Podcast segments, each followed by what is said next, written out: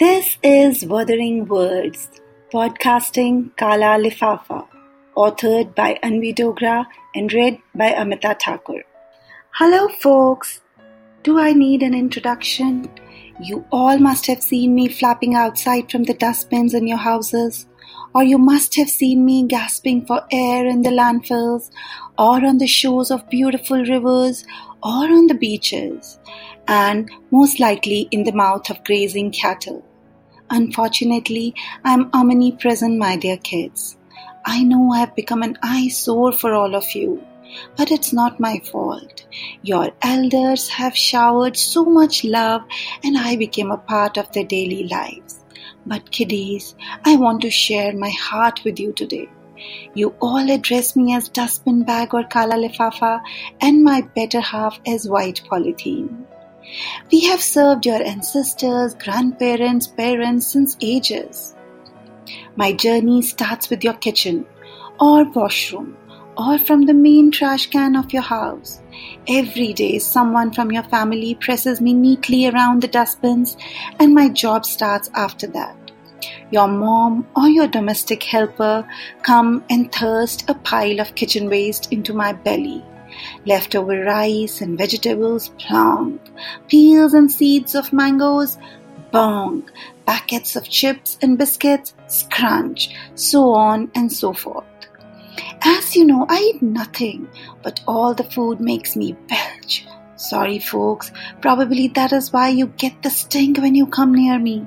Your papa or uncle or brother often throws away razors and stuff they don't want on the top of my belching belly.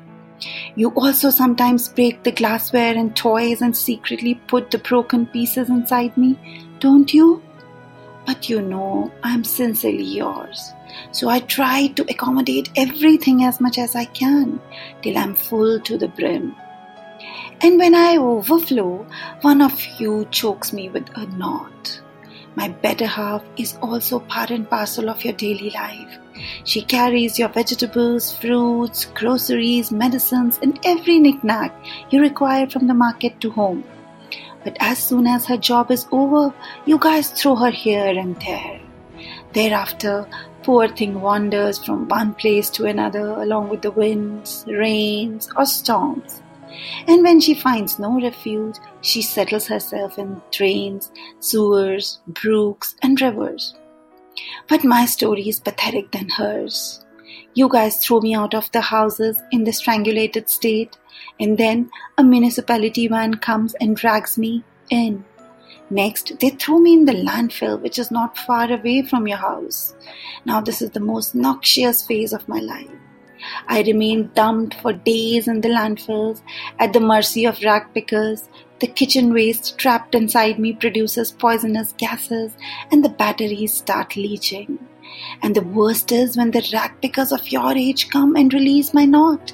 They first inhale the whiff of the poison and then they bleed as soon as they put their hands inside me because of the shards stuffed inside.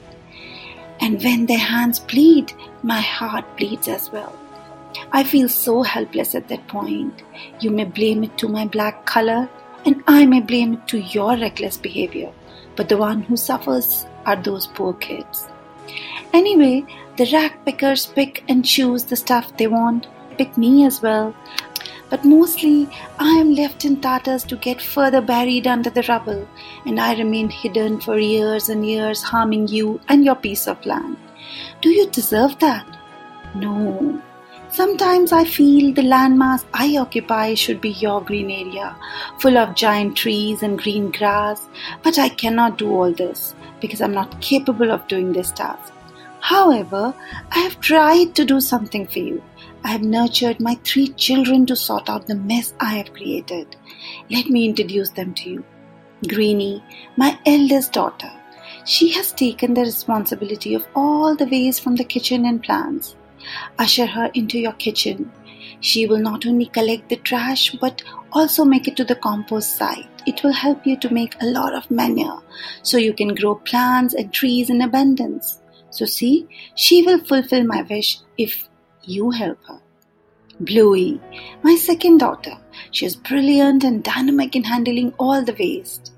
which can be recycled and brought back to you without polluting your environment. You all are also brilliant like my Bluey, as you understand that our environment is the essential key to your healthy upbringing. We all have polluted it enough. But now it's your responsibility to be kind to it, as you are the one who need it the most. Reddy, my youngest son, he's mighty and robust. He can take the challenge of containing the most hazardous substances like sharp razors, broken glasses, e-waste, etc. He will help you to take the dangerous and poisonous substances to their assigned places. I also want to introduce you to my friend Papery. You call her a newspaper. She has served humankind even when I didn't exist. But as I won your heart more than her, poor Papery stepped down. But now, as I want to step down forever, you can use her for discarding biomedical waste like swabs, injection needles, and bandages.